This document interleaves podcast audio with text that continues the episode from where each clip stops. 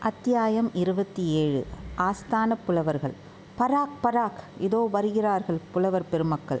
கவிஞர் சிகாமணிகள் தமிழ் பெருங்கடலின் கரை கண்டவர்கள் அகத்தியனாரின் வழிவந்தவர்கள் தொல்காப்பியம் முதலிய சங்க நூல்களை கரைத்து குடித்தவர்கள் சிலப்பதிகாரம் முதலிய ஐம்பெருங்காப்பியங்களை தலைகீழாக படித்தவர்கள் தெய்வ தமிழ் மறையான திருக்குறளையும் ஒரு கை பார்த்தவர்கள் இலக்கியம் கண்டதற்கு இலக்கணம் அறிந்தவர்கள் தாங்களே சுயமாகவும் கவிப்பாட வல்லவர்கள் அவர்கள் ஒவ்வொருவரும் எழுதிய கவிகள் அடங்கிய ஏட்டுச்சுவடிகள் கோடானு கோடி கரையான்களுக்கு பல்லாண்டு உயிர் வாழ்வதற்கு உணவாகும் என்றால் பார்த்து கொள்ளுங்கள்.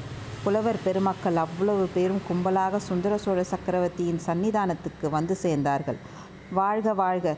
ஏழுலகமும் ஒரு குடையின் கீழாலும் சுந்தர சோழ மகா சக்கரவர்த்தி வாழ்க. பாண்டியனை சுரம் இறக்கின பெருமான் வாழ்க. புலவர்களை புறக்கும் பெருமான் வாழ்க. கவிஞர்களின் கதியான கருணை வள்ளல் வாழ்க.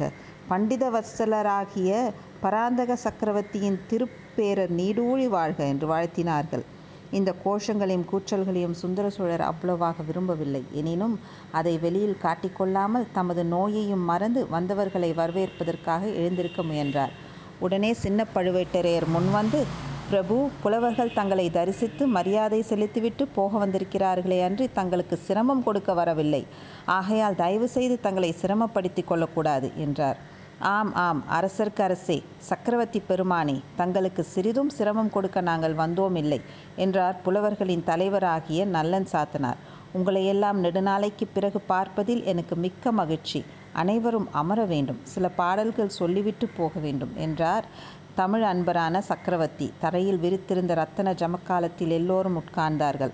அதுதான் சமயமென்று நமது வீரன் வல்லவராயினும் புலவர் கூட்டத்துடன் கலந்து உட்கார்ந்து கொண்டான். தான் சொல்ல விரும்பியதை முழுதும் சக்கரவர்த்தியிடம் சொல்லாமல் போக அவனுக்கு மனம் இல்லை சந்தர்ப்பம் ஒருவேளை கிடைத்தால் சொல்லிவிட்டு போகலாம் என்று எண்ணி உட்கார்ந்தான். இதை சின்ன பழுவேட்டரையர் கவனித்தார். அவருடைய மீசை துடித்தது. முதலில் அவனை வெளியில் அனுப்பிவிடலாமா என்று நினைத்தார். பிறகு அவன் அங்கே தம்முடைய கண்காணிப்பில் இருப்பதே நலம் என்று தீர்மானித்தார். எனவே அவனை பா அவனை பார்த்தும் பார்க்காதது போல் இருந்தார். இந்த புலவர்கள் சென்ற பிறகு அவனை வெளியே அழைத்துச் சென்று அவன் மகாராஜாவிடத்தில் சொன்ன செய்தி என்ன என்பதை நன்கு தெரிந்து கொள்ள விரும்பினார்.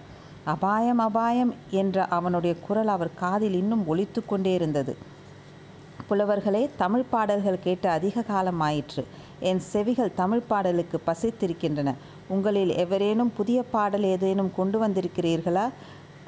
என்று சக்கரவர்த்தி சுந்தர சோழர் கேட்டார். உடனே ஒரு புலவர் சிகாமணி எழுந்து நின்று பிரபு உலகபுரத்தில் தங்கள் திருப்பெயரால் விளங்கும் சுந்தர சோழ பெரும் பள்ளியிலிருந்து அடியேன் வந்தேன். சிவநேச செல்வராகிய தாங்கள் பௌத்த மடாலயத்துக்கு நிபந்தம் அளித்து உதவியதை இந்த தமிழகமெங்கும் உள்ள பௌத்தர்கள் பாராட்டி போற்றுகிறார்கள். தாங்கள் உடல் நோயுற்றிருப்பது அறிந்தது அறிந்தது முதல் பிக்ஷுக்கள் மிக்க கவலை கொண்டு தங்கள் உடல் நலத்துக்காக பிரார்த்தனை நடத்தி வருகிறார்கள். அந்த பிரார்த்தனை பாடலை இவ்விடம் சொல்ல அருள் கூர்ந்து அனுமதி தர வேணும் அப்படியே சொல்ல வேணும் கேட்க காத்து கொண்டிருந்தேன். காத்து கொண்டிருக்கிறேன் என்றார் சக்கரவர்த்தி. பாடலை கேட்டதும் புலவர்கள் அத்தனை பேரும் நன்று நன்று என்று கூறி தங்கள் பாராட்டுதலை தெரிவித்தார்கள். புத்தர்கள் இவ்வளவு நன்றியுடையவர்களாயிருப்பது வியப்பு வியப்பு என்று என்றார் ஒரு வீர சைவ கவிராயர். ஆம் அது வியப்பான காரியம்தான். உலகபுரம் புத்த மடத்துக்கு நான் செய்த சேவை மிக அற்பம். அதற்கு இவ்வளவு பாராட்டு வேண்டுமா? என்றார் மன்னர். சக்கரவர்த்தியின் வன்மை திறத்தை அனுபவித்தவர் யார்தான்? என்றென்றுக்கும் நன்றி செலுத்தி பாராட்டது பாராட்டாது இருக்க முடியும்.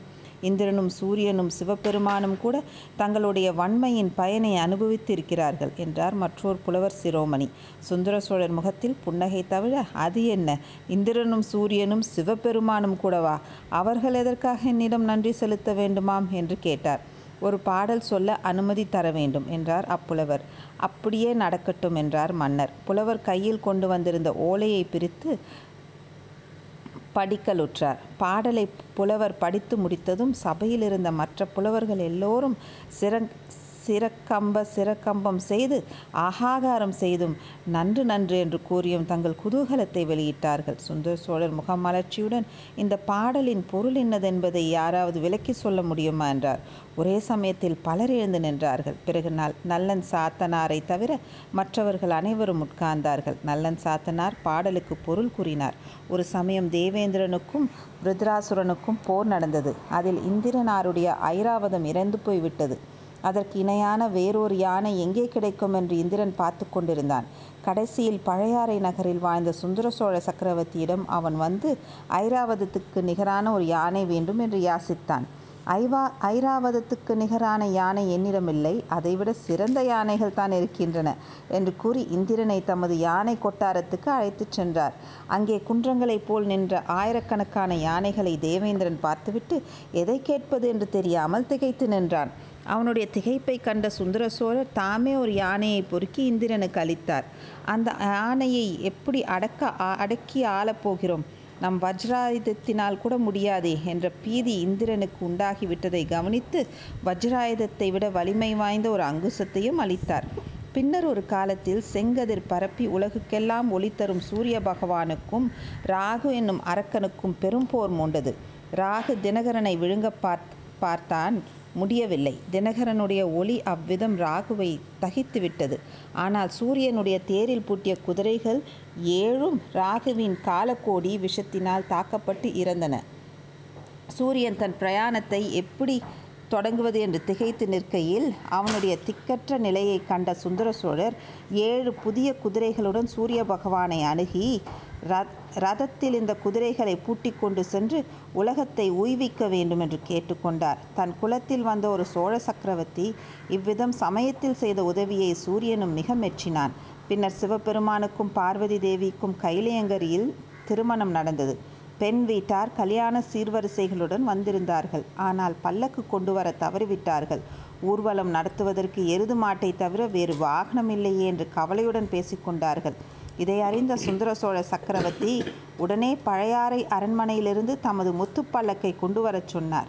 பயபக்தியுடன் சிவபெருமான் திருமணத்துக்கு தம் காணிக்கையாக அப்பல்லக்கை அளித்தார். அப்படிப்பட்ட சுந்தர சோழ சக்கரவர்த்திக்கு உவமை சொல்லக்கூடியவர்கள் இந்த விரிந் விரிந்து பரந்த அலைக்கடல் சூழ்ந்த பெரிய உலகத்தில் வேறு யார் இருக்கிறார்கள்? இதையெல்லாம் கேட்டுக்கொண்டிருந்த சுந்தர சோழ சக்கரவர்த்தி கலீரென்று சிரித்தார். நோயின் வேதனையினால் நெடுநாள் சிரித்தறியாத சக்கரவர்த்தியின் சிரிப்பு அவருடைய இணைப்பிரியா பத்தினியான மலையமான் மகள் வானவன் மாதேவிக்கும் தாதியர்களுக்கும் அரண்மனை வைத்தியருக்கும் கூட சிறிது உற்சாகத்தை அளித்தது.